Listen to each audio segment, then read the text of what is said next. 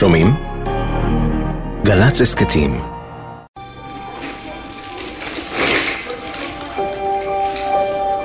הוא צעד במסדרונות המבהיקים של בית החולים, ואלה נראו לו מאיימים וארוכים. ילד בן חמש, בידיו חפיסת שוקולד, לבוש כותונת, חוצה את בית החולים הענק באיטיות, ופוסע לאט. גם משום שצעדיו של ילד, שעוד לא עלה לכיתה א' קטנים, וגם משום שאחת העיניים שלו הייתה חבושה. בין החדרים והווילונות המוסתים חיפש את אמו.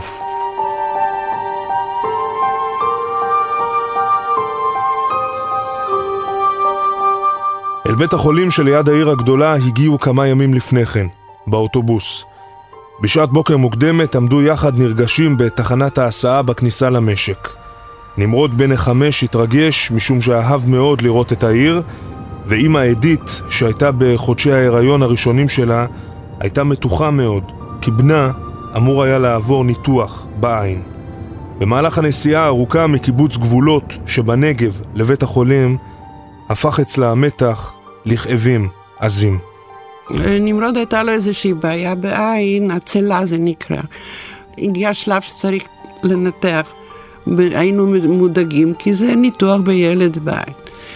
בערך חודשיים לפני הניתוח התברר שנכנסתי להיריון. בשעות הצהריים כשהגיעו אל בית החולים, הניחה שהכאבים החזקים שחשה במהלך הנסיעה מאותתים שאיבדה כבר את העובר. היא ידעה שאם תפנה עכשיו אל הרופאים, הם יבקשו לבצע הפלה. אבל משום שחששה להשאיר את בנה בן החמש לבד, החליטה לשתוק. רק לאחר יומיים, כשבנה נכנס לחדר הניתוח, פנתה אל הצוות הרפואי במחלקה. וכבר הייתי במצב מאוד מאוד גרוע, זה, אי אפשר עם זה להסתובב. והרופא התחיל לצעוק עליי, איך את מגיעה במצב כזה? את בסכנה, סכנת חיים. ויש קשר בין המתח לפני הניתוח של נמרוד לבין ההפלה? אני חושבת שכן, כי בכל זאת הייתי במתח.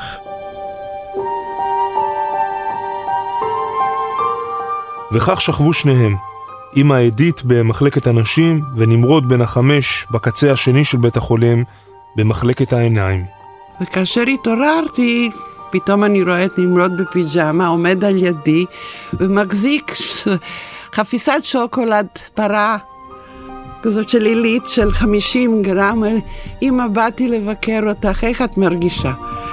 מה הוא עשה? הוא הלך לאחות, ביקש, הלווה ממנה כסף, אומר, תלווי לי כסף, אמא שלי חולה, אני רוצה לבקר אותה, והיא תחזיר לך, אל תדאגי.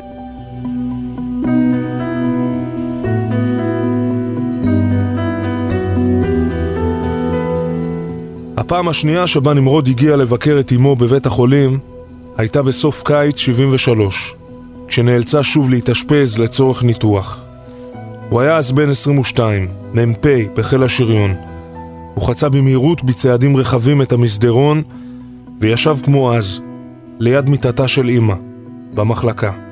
גילו שיש לי ברחם גידול שפיר. ואז הוחלט לכרות את כל הרחם, וזה קרה לפני יום כיפור. נמרוד היה אז בחופש, אחרי שלוש שנים מהתעלה, אז הוא בא ביום שישי בבוקר לבקר אותי. באותו בוקר שישי החלו כבר מאושפזות להדליק את נרות הנשמה של יום הכיפורים שאמור היה להיכנס בתוך שעות. על כמה ארוניות פח ליד מיטות חולים היו פרוסים עיתוני השבת שבישרו בכותרות על כך שצה"ל עוקב אחר הנעשה בצד המצרי של התעלה. אבל אמא עדית לא הייתה מוטרדת מכך כלל. אני אז לא ידעתי שתפרוץ המלחמה, וראיתי עליו שהוא מוטרד, והוא מיהר, אומר, אם אני ממהר, נמרוד, אתה כל כך נראה עייף, אולי תלך לישון. וזה המשפט האחרון שלי, תלך לישון. ואז בצהריים הוא כבר היה בסיני.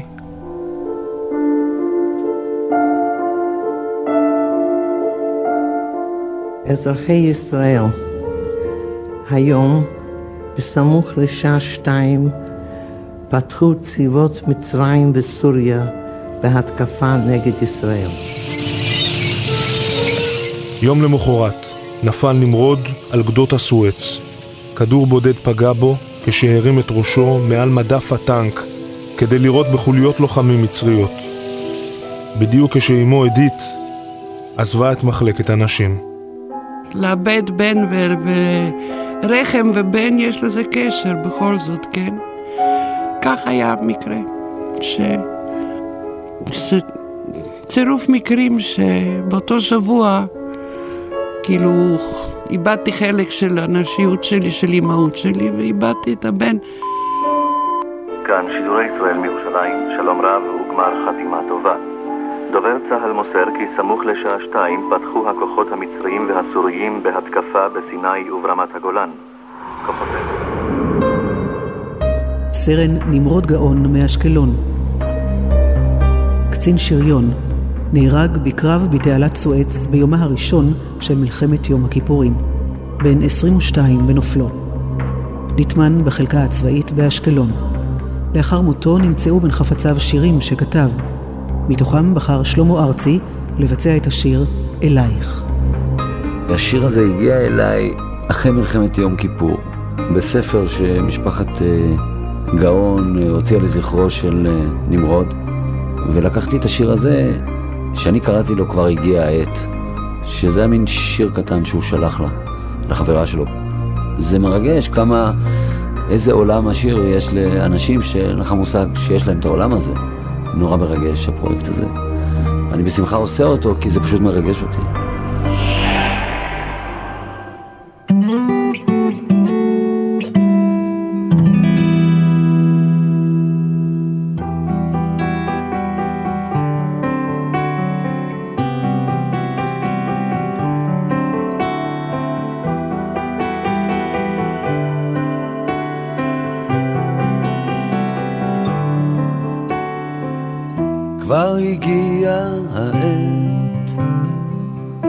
שנאהב באמת, שנחפוץ רק לישון, אישון מול אישון, בלי לרצות להקיץ, נשחק לבריות, נלעג ללחשים, נאהב בשתיקה, נסרב בלחישה, כי הגיע כבר עת, שנאהב באמת.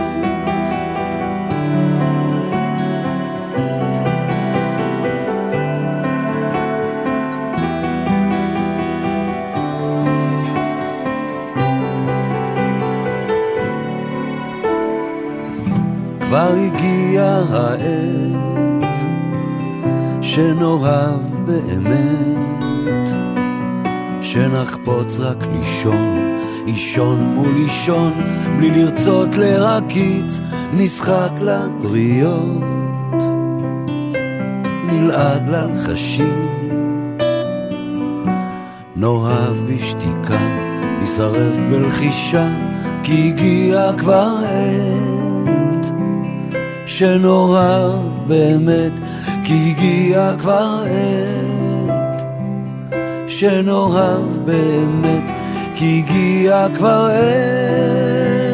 עת שנורא באמת.